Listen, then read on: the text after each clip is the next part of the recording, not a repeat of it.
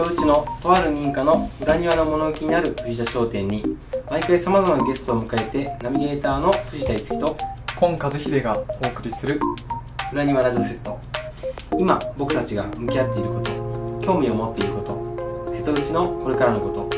時に音楽、イベント、アニメ、カルチャー、アートの話などその時々の気になる物事をきっかけに裏庭の物置からざっくばらんなトークを繰り広げてまいります。今回のゲストには選書家、ブックセレクター、ブックピックオーケストラ代表の川上洋平さんです。今日はお越しいただきありがとうございます。ありがとうございます。なんかあれですよね、最近こう川上さんとコンさんがこういろんなイベントでご一緒しててありがとうございます。僕はこう遠くからいいなと思って見てるんですけどそうそう、今日はでも本当裏庭のセットについにお越しいただき、はい、ありがとうございます。本当ありがとうございます。はい、でまずは川上さんから、簡単な自己紹介をお願いいたします。はい、そうですね。まあ自己紹介ってね、まあ僕も毎回ね、なんか何やってるんですかとか言って紹介してもね、なかなかこうピンとこない方が多いんで、まあ今日のラジオ聞きつつっていうのはあるんですけど、一応まあ分かりやすいところで言うと、例えば丸亀だとミモカさんのね、カフェの本を選んでいたりとか、高松の方でもちょっとライブラリーを作ったりとかしてるんですけど、まあ僕も肩書きはね、一応選書家とかブックセレクターってなってるんですけど、なのでまあ本に関わる仕事を基本的にはしているんですけど、まあただその本のねを使った仕事っていうのもかなり幅広くしてるので、分かりやすく言うとこう本棚にね本を選んだりとか、誰か人にね選んだりっていうこともしてるんですけど、いろいろねこうその他も広くやってるんで、まあ今日の話の中でねその触れたりしながらこう考えていることとかをお話しできればと思っております。ありがとうございます。ありがとうございます。はい、僕らがね、いろいろそうですね、なんか結構かかってる感じがしますね。改めてなんかこう川上さんのことをこう深く伺うのはもしかしたら僕も初めてかもしれないんですけど、最初にお話しした時に少し伺いつつ感じだったんですけど、もう結構あれなんですか、その出会ってから長いんですか、お二人は。3月が多分最初でしたよね。そうですね。今年の3月ですか。そうですね、今年の3月に初めてちょっとお会いしてっていうので、そこからなんやかんやね、もう結構長い感じがするけど、まだ3ヶ月ぐらい急接近してたんですけど、結構まあすごいこういろいろ勉強になることが多くて、毎回こう刺激を受けてます。今日はよろしくお願いします。はい、前半はですね、ここからじゃあトークというかラジオに入っていきたいと思うんですけど、前半は川上さんのまあ選書家としてのこうまあ選書家っていう肩書きがあるんですけど、そのまあ始まりや活動についてちょっともりもりとやっていこうと思っています。はい。ちょっとまあ初めにちょっと質問したいんですけど、そもそもなんですけど、選書家という活動はこういつから始めたんですか。そうですね、まあなんかね、選書家っていう言葉を使い出したのは割と後の方というか、まあ選書家とかブックセレクターとか、でも一番初めはその屋号のブックピックオーケストラっていう活動を始めたのが、大学出てちょっとしたぐらいかなですね。だからもう大体まだもうちょっと20年ぐらいになりますね。20年、ブックピックオーケストラっていうなんか屋号にはなんかこうやって最初意味を持たせてたんですか。そう、初めね3人で始めたんですよ。はい、あ、3人だったんですか。そう、同年代ぐらいかな、みんなで。もともと当時はなんだろうな、まあ、今ね YouTube とかありますけど、なんか、まあ、若い人がねなんかこう自分を表現するってなると結構こう雑誌とか、今ジンとかありますけど、もうちょっと昔は今の一般の雑誌っぽいやつをこう仲間が集まってやるみたいなのが結構ちょっとなんていうのか時代的流行りみたいなのがあったのかな。でそのまあかなりプロのね編集の方のスクールみたいなのがあって、でそこに通ってる友人が2人ぐらいいて、で3人で始めたんですけど、なんかね僕は当時たまたまそれもまあね僕当時東京いて。やっぱりこう結構変な人たくさんいてね、すごいその後まあかなり活躍されてる方ですけど、そういう文化詳しい先輩みたいな話がいて、でそういうなんかいろんな集まりの中でこう本読んでるっていうのを知ってもらって、そういういわゆるこう今ね古書とか背取りとかっていうのかな、はいはい、古本屋さんとかでこう面白い本を、まあ、安く売ってるものから探してきてそれを販売するっていう、まあ、ちょっと言うとね古本屋さんってやっぱり専門が基本的にはあって、その仕入れの流れで専門外のものっていうのも入ってきた時に、はいはい、やっぱりそれをそのお店にそのお客さんがついてるというか、例えば釣り専門店にね、はい、文学のすごい珍しいものがあっても買う人がいなかったりするんで、まあ、そういうその、まあ、古本屋さんって実は古本屋さん同士もこう交換の仕組みがあるんだけど、あ、そうなんですか、うん、それをこうね一般の人にもっていうのがそういう外のね安い棚とかなんですけど、でそういう神保町とかねいろいろ千代千円線とかで、はい、そういうのを探して、はい、こう置くみたいなのをねお願いされてやってたんですよ、屋号の前に、はい、で結構なんかその先輩もねなんかある種初めは後から聞いたんだけど、はい、初めはいろんな若い人に声かけるらしいんだけど、はい、でも僕も言われたら結構厳しい厳しいんですかそうそう、こんな本売れないよみたいなほとんどお金もくれないんだけど、はい、結構厳しくて、うん、でみんな辞めちゃう人が結構多かったらしいんだけど、僕は単純にこう本は読んでたんだけど古本屋さんでねそういう買い方をするってしてなくて、はいはい、あれなんかこれすごいなんていうのかな面白いなというか、うん、本屋さんって結構、まあ、基本的には目的のものをね探しに行くっていうのが、まあ、今はちょっと変わってきてるけど、はい、でもその一般の新刊の本屋さんだとねカテゴリー分けされてたりとか、はい、ある程度こう目的を持たざるを得ないとか、はい、行かない棚って大型書店とかってあるんですけど、古本屋さんってもちろんジャンル分けとかされてるんだけど、はい、こう均一棚とかもう雑多に、はい、あるわけじゃん。均一棚っていうのは値段が均一ってことですか？そうそう、なんか100円とか300円とか、うん、はい、こう大体外にね、こうそのお店で扱いにくいものとか、はい、まあ、サービスのとかも入れるんだけど、はい、が並んでるとこうもう雑多にある中で、はい、こうなんか気になるものを、はい、こう拾って出会うっていうのはすごい面白いなと思って、あ、このすごいなんか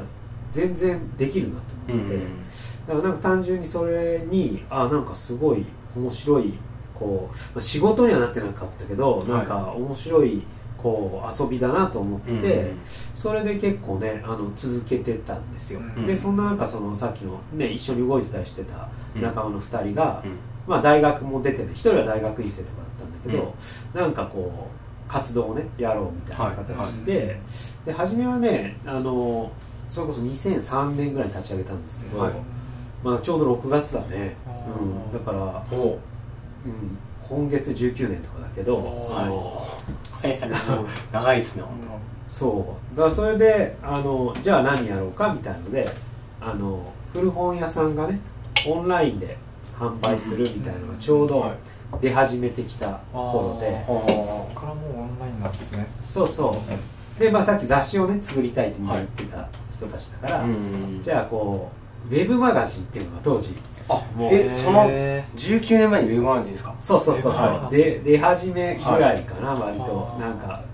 多分ね99年ぐらいからブロードバンドみたいな話だから、そうで2000年ぐらいか、でじゃあウェブマガジンをこうやるならね、はい、お金もそのかからないし、はい、でもただウェブマガジンで読み物でもなんか実体がないから、はい、古本やウェブマガジンにしようって言って、マガジン形態の読み物で最後本が買えるみたいな、のを始め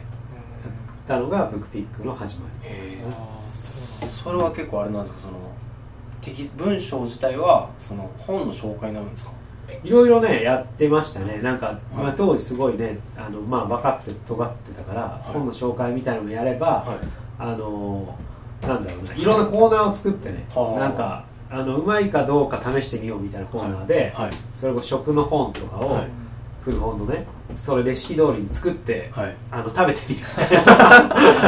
てどうでしたみたいな感じで、こう本が買えるようになってたりとか、もうかなりねなんか時間もあったからね、その当時のウェブのでまだそんな技術が確立してない時ですけど、かなり作り込んでね、その昔の本とかを紹介したりしてたんですよね。もうね、そのブックピックオーケストラっていう名前も、はい、本当に朝までカラオケボックスで考え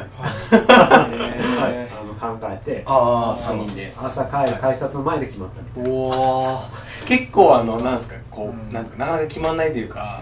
こう揉めに揉めたというか、なんかそう広報とかいろいろ出たりしたのと、単純に夜中歌いだしたっていうので、やばい決まってないみたいな感じで、こうホームでもう帰るけど決まってないからみたいので、早朝のね通勤とか来てる中で、いやこれどうしようかみたいな組み合わせとかして、これでいこうみたいな、じゃあ帰ろうみたいな、そんななんかこうしっぽりした感じで、そう始まりはね。そんなもともとその選書っていうところよりか、そのウェブマガジンから始まっていたんですね。そうそうそう。だからまあ選書っていうのがね、そもそもあんまり、なんていうのかな、その頃は全然なくて、今も多分ね、選書っていう言葉ちょっと出てここ5年ぐらいで急に認識されたぐらいで、それまでは本当に少ない人っていうかね、おそらく本棚をこの本を選ぶみたいなね、ものはすごい少なくやってる人いたんですけど、そのやっぱ何百冊何千冊とかね選ぶって普通の人できないじゃないですか。確かに。でも5年もうちょい前かな、北海道のね岩田書店さんっていう人は1万円選書ってね、そう1万円分今も多分やられてるんですけど、それなんか個人に選ぶっていうのだとね、なんか結構多分できそうかなって思った方もいて、それで選書っていうのがね今多分すごい認知されて、一気に言葉がこう一般化したというか、今が一番知られてるんじゃないかな。なんかだからその頃はそれこそオンラインで古本屋さんっていうのも珍しいみたいなね。オンラインで古本屋さんがガーッと増えた時代かな、2004年とか5年ぐらい。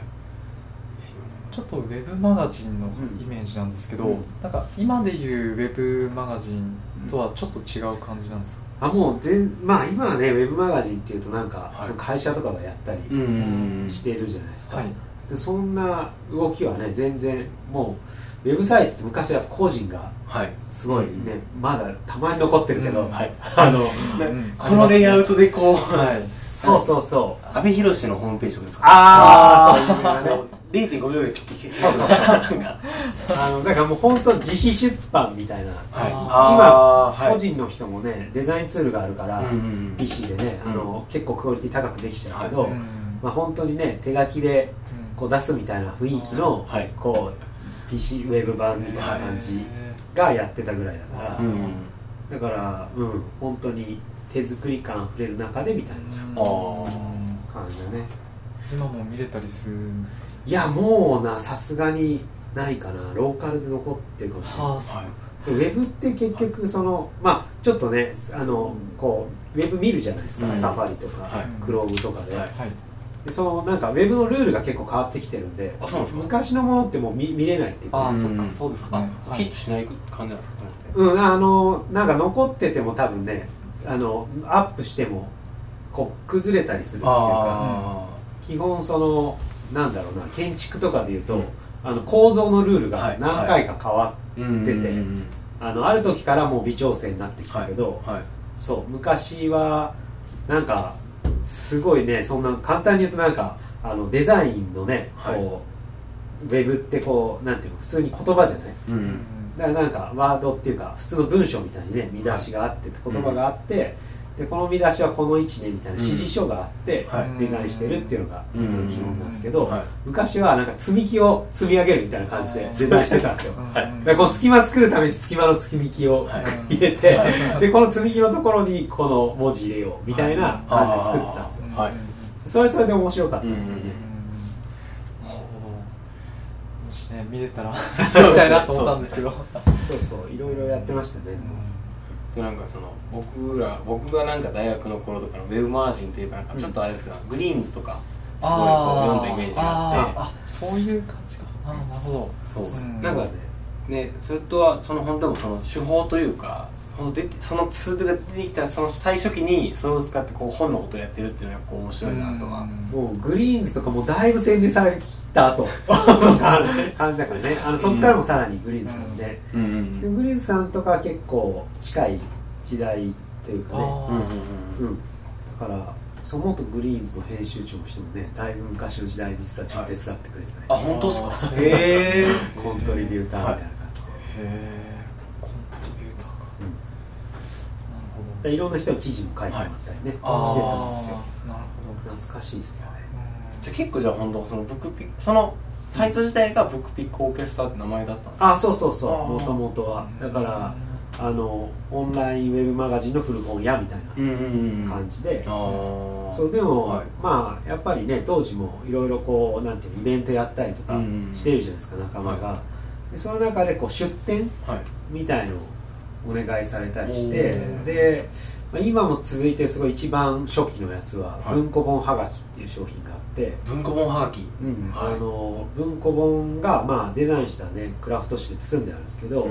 表面がはがきみたいなデザインになっていて、中に全部違う文庫が入ってるんですよ。でそれを手紙みたいな感じで投函できるんですけど、中の方は分からなくて、裏面に1行だけね、引用が本の中から書かれていて、それをきっかけに探してもらって送れるっていう商品なんですけど、それも今ね、なんかブラインドブックとかも有名になって見せないっていうのが、多分ね、それまあ分かんないけどね、やった人全然そんなになかったから、まあかなり初期はね、結構そういう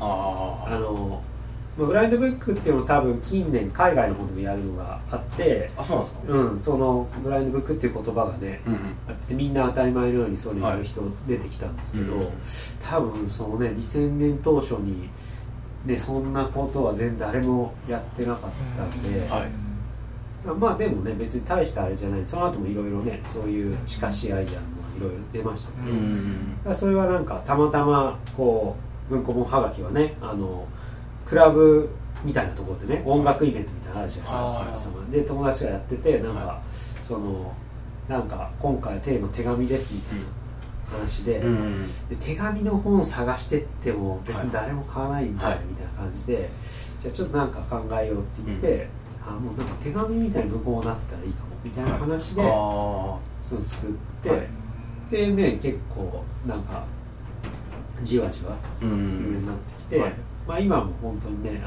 手で作って何点か担当がいて置いたりしてるんですけど、そうそうそう、だからそういう感じでやってましたね。ウェブと出店みたいな。ああ、なるほど、ウェブと出店だったんですね。初めはもうなんか相当こう尖ってたというか、うちなんか本と人の間をデザインするみたいな一応書いてるんですけど、そこは変わらないんですけど。初めはね、もうなんか絶対他にない本屋的なね、漢字を作ろうっていうのが大きなテーマで、なんか当時も神保町とかね、すごい行ってたんですけど、やっぱり今よりさらにこうおじさんとかね、おじいさんとかしかいないんですよ。でも本自体はやっぱりこうちょっと昔のものとかでね、それこそキーツダウンとか置いてるものでも、もう今絶対できないようなデザインの面白いものとかたくさんあるんですけど、やっぱりこう当時20代前半で、こう絶対同年代とかみんな面白いと思うのに、なんでこんな誰もいないんだと思って、でここをこう橋を渡すっていうかね、その間をつなぐ必要があるっていうふうに思ったんで、で当初はもうかなりこう、かぶいたことっていうかね、ちょっと突飛なこと、だからその、まあなんていうのかな、緩めのこうアーティストさんとかがやるような展示で古本屋として出てたりしたんですよ。だからこんな本との出会い方見たことないみたいのをいろいろやって、なんかやっぱあれなんですよ、こう本が好きだから本屋になるってんじゃなくて、そのなんか本が好きで、でもその今その本屋の業界と人が若者が離れてるから、そこをつなぎたいみたいな感じで活動がこう始まった感じなんですか。そうね、でもまあ振り返ると、初めは今はね、その後いろいろとあれですけど、なんか本っていうよりデザインとかね、なんか実は僕もともと映像とか映画とかに興味があって、そこからその当時一番元気だったけどね、今はもうね、チームラボさんとか、メディアアートっていうねジャンルがあって、まあもうだいぶこうビジネス化されてますけど、昔は本当にマニアックなその実験的なものをねたくさんやってた時代で、そうだからコンセプチュアルアート的なことをやってた人がこう電子的なものを使ってるっていうような感じだったので、そういうのやったんで、結構こうどっちかっていうと本っていうのも、そのなんていうのかな、インスタレーションじゃないけどものとしてのね、オブジェとしてとかデザイン的なところから当初は入ってたところが大きいかもしれないですね。なんか本当アートだったりデザインだったり、その作品のツールだったりとかするこうものがこう本というか。そうそう、だからそれこそこうメディアアートっていう知恵で行った時も、本ってもう慣れてるからあれだけど、やっぱオブジェクトとしてのその構造はめちゃくちゃ斬新というか、その一枚一枚紙にテキスト書いて挟んでるとかってよくよく考えるとちょっと狂気の沙汰じゃないですか。何百ページと慣れてるから当たり前に感じてるけど、あの物体自体が相当ぶっ飛んでるんですよ。そう見たことなかったですね。オブジェクトが持ってる情報量の総量が半端じゃないですよね。そうそうそうそう。なんか結構、まあそれはなんか電子書籍とか出てきた時にもすごい思ったんですけどね。なんか電子書籍がすごいとかってみんな言ってるけど、いやいや本の方が全然ぶっ飛んでると思っていて、だからなんか当初はそれをどう手に取ってもらうかみたいな感じだったんで。そうやっぱりさっきのその包んだりとかね、なんかいろいろ特殊なやり方でやってましたね、初期数年は。なんか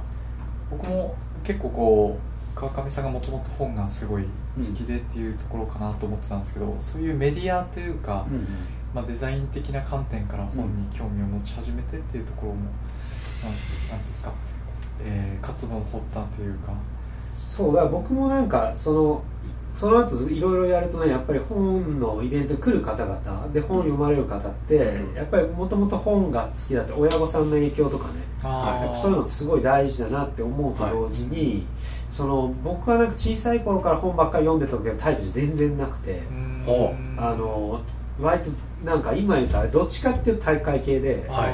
全然本体育会系だし理系の発想に近かったんですよ、もともと文化的な情報がこうガーッて入ったのって高校からぐらい、でなんかこう結構青春的なやめ方でその部活やめて、僕中高一貫だったからその時間がすごい空いて、で文化的なもの詳しい友人とかに会ってバーッと入ってきた感じだったんで、そこはもしかしたらなんかねちょっとあるのかも。だから初期3年ぐらいかな、まあだからそうね2年ぐらい、初めはね代表違ったんですよ。で2年ぐらい後ぐらいに僕が彼がいろいろやるっていうのでなって、で僕が代表になって、で1年ぐらいだから2006年ぐらいまではこう尖ったバイアスがすごい強くて、本をそのまま紹介するなんて全くやらなかったです。そんなつまんないことできねえみたいな。めっちゃ尖ってます。これちょっと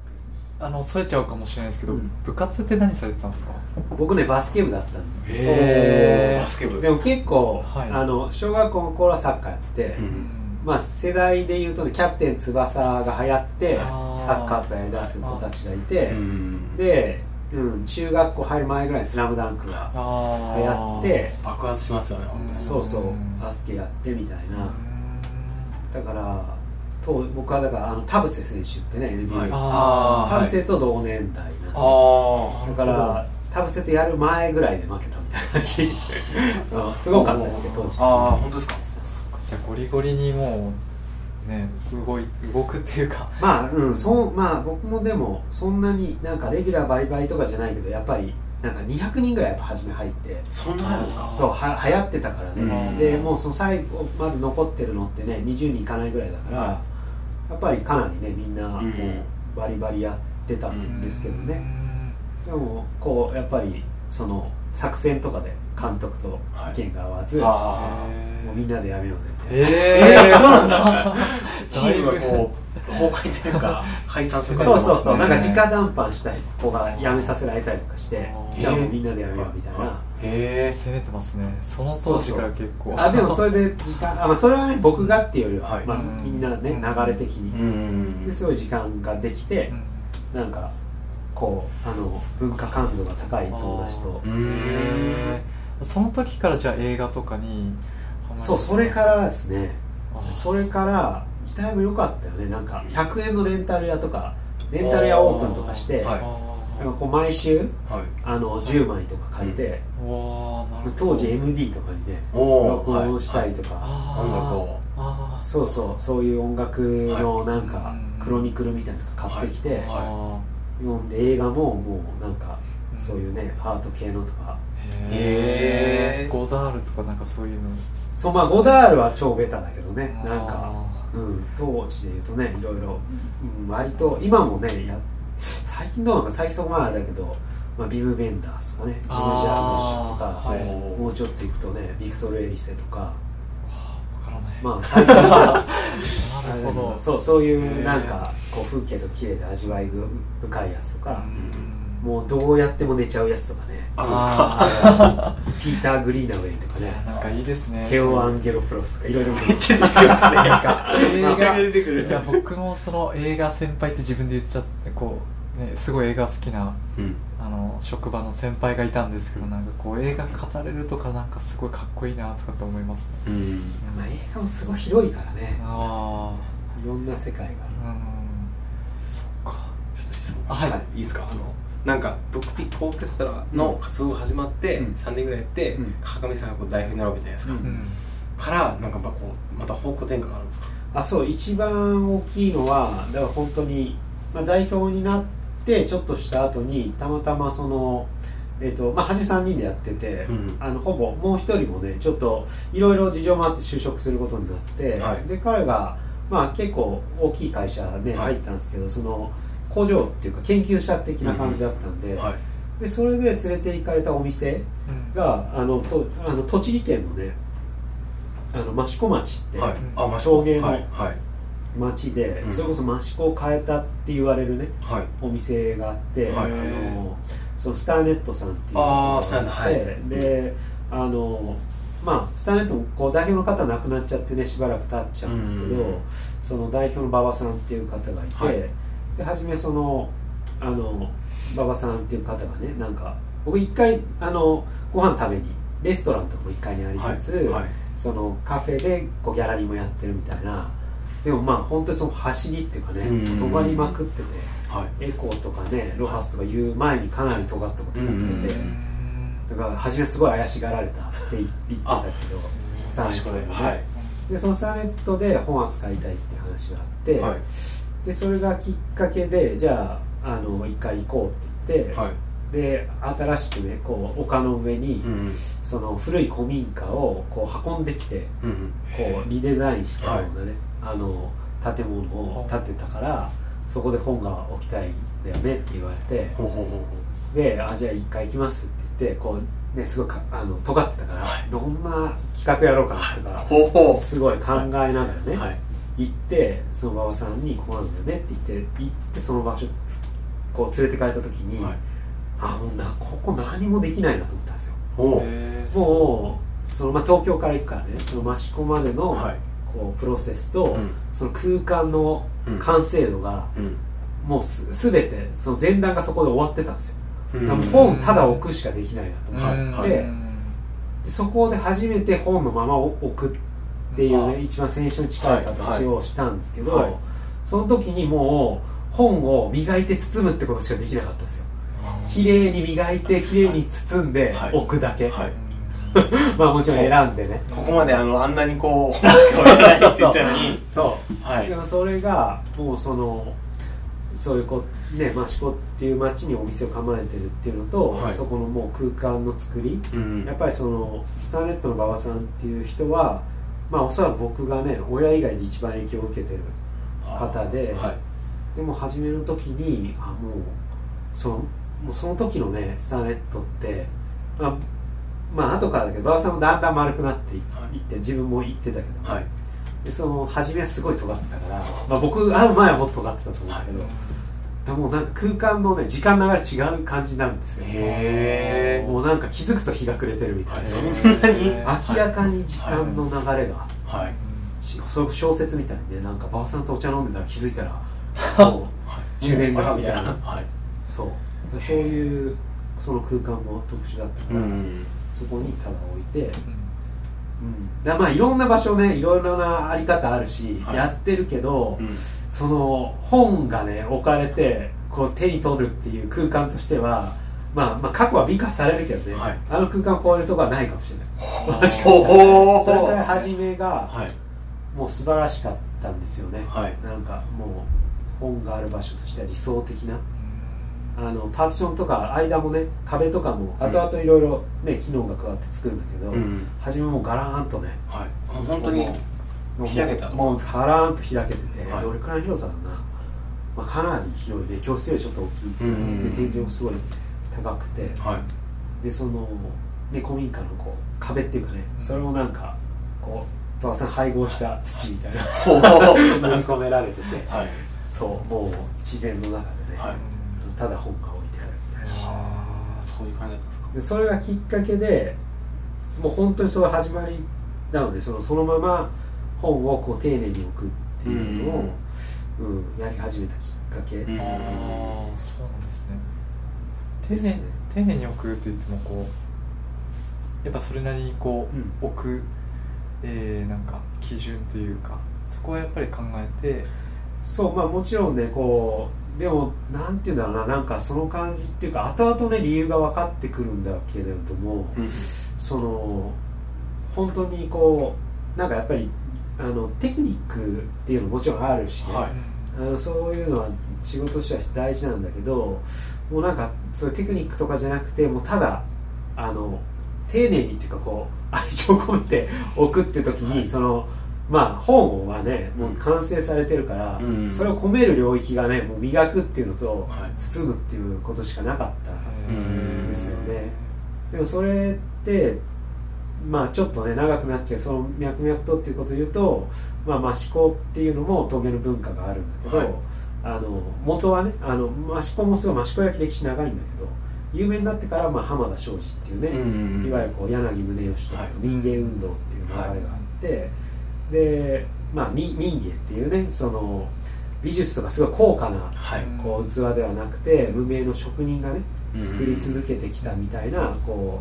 う、まあ、用の美って使う中で磨かれた美しさっていうところに、はい、その視点を向けたっていう運動なんだけど、そういう器の職人っていうのはねもう無心で作り続けるんだけど、それはねなんか。そうすごい祈りに近いんですよ。祈りって言っちゃ西洋的なイメージになるけど、はい、あのその極めて近しいこう意識、それをきれいにしようとか、うん、かっこよくしようっていう意識から外れた状態で感服の中で作られるので、はいはい、でそういうのは意識してたのがどこまであれだけど、まあ、もちろんねスタンレットの馬場さんも民芸とか影響を受けてたから、やっぱりそういう空気がある中で、うん、あのそのね、今まで包んだりとかいろいろ尖った感じでやってた時に何ができるかっていう時に、はい、もうなんかこう綺麗に、ね、そこまでね分析的に見てないよ、後々だけどね、なんかそのそう思わずその振る舞いしかできなかったというか、そのこう自然に出てきたみたいな振る舞いってことですね、その意外で包むっていうのがそうで、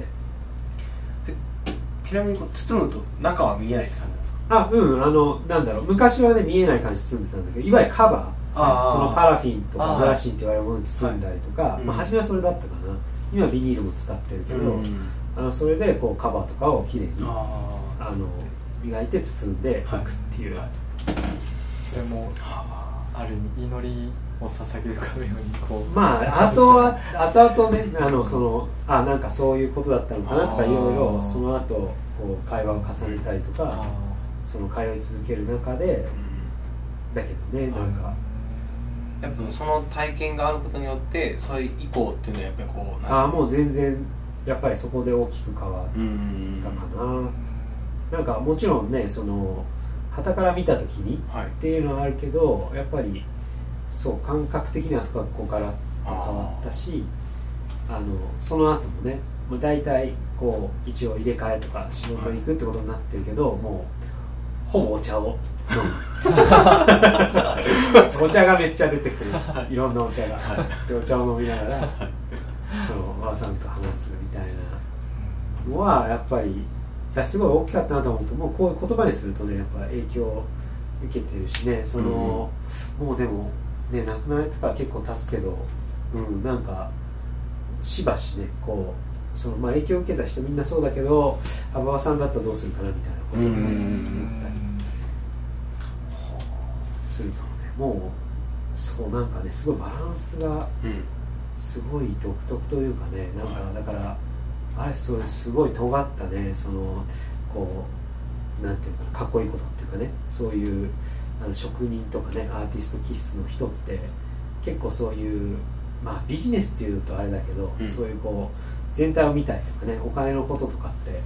あの疎かったりするんだけど、うん、そのバランスがすごい絶妙な人でね、うん、あの全然そういう匂いは全くないんだけど、はい、そこら辺もできちゃうっていうか、それなんかいいですね、羨ましい。いやすごいだからもうね毎回そのお茶して、はい、全然全く批判とかね、はい、もうめっちゃ優しいっていうか全然こうした方がいいとか全く言わないんだけど、うん、いやこうでねとか批判されるだけなんだけど、うん、もう帰りめっちゃ反省するみたいな。おお、そうですか。そのもう有言実行のスピードの速さと、あその自然な感じ、ね、はい、すごい活動的な方だったんですか。活動的だからもうそのすごい早い段階からもう歩いて生活できる範囲、うんうん、で人は生活すべきだと思うんだよねとか、はいはい、それ言ってることは活動的じゃないんだけど、うん、その範囲内での、うん、生活の範囲内でのちょっとこう壁欲しいなって言って壁作っちゃうとかそういうスピード感がすごい速い人っていうね、うん、はい、だからこう思ったことすぐあの形にする。うんうん、今はね、なんか時代的にそういうの言われてきてますけど、うん、めっちゃ早い段階でやってた感じですね。うん、本当は20年弱前というか、そうそうそう、もうね、だいぶこう、そういうだからあの代替エネルギーとかもすごい実験してたんで、うん、早い段階で。だからね、その早くにね、亡くなられちゃったけど、なんかやっぱりこう村みたいな、そういうイメージを、うん、思ってたんじゃないかなって思うし、うん、そこら辺のバランス感覚がやっぱり素晴らしい方だったね、うん、まああんまりそういうのそういう話はそんなにしなかったけど、もともとその馬場さんっていう方ももともとはもう東京の第一線でもうバリバリやってた人で、はい、で違うと思ってこう、はい、その益子のね方に来てっていう。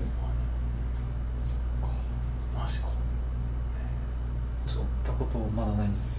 けど行ってみたいですね。やっぱり土地の力がねすごい独特、あともちろんそのやっぱりそれから時市っていうのもあってね若い人もたくさん来てるんで、表面的にもね盛り上がりはいろいろあるんですけど、やっぱり土地の力、その馬場さん晩年に肘祭って土の祭りっていうね、益子のそのまあ一応アートイベントみたいなを始め起こして、でそれとかもやっぱりちょうど植生とかもね重なり合うことっていうようなそう話をしてて、でやっぱりその本当にねあもうねどんどん深く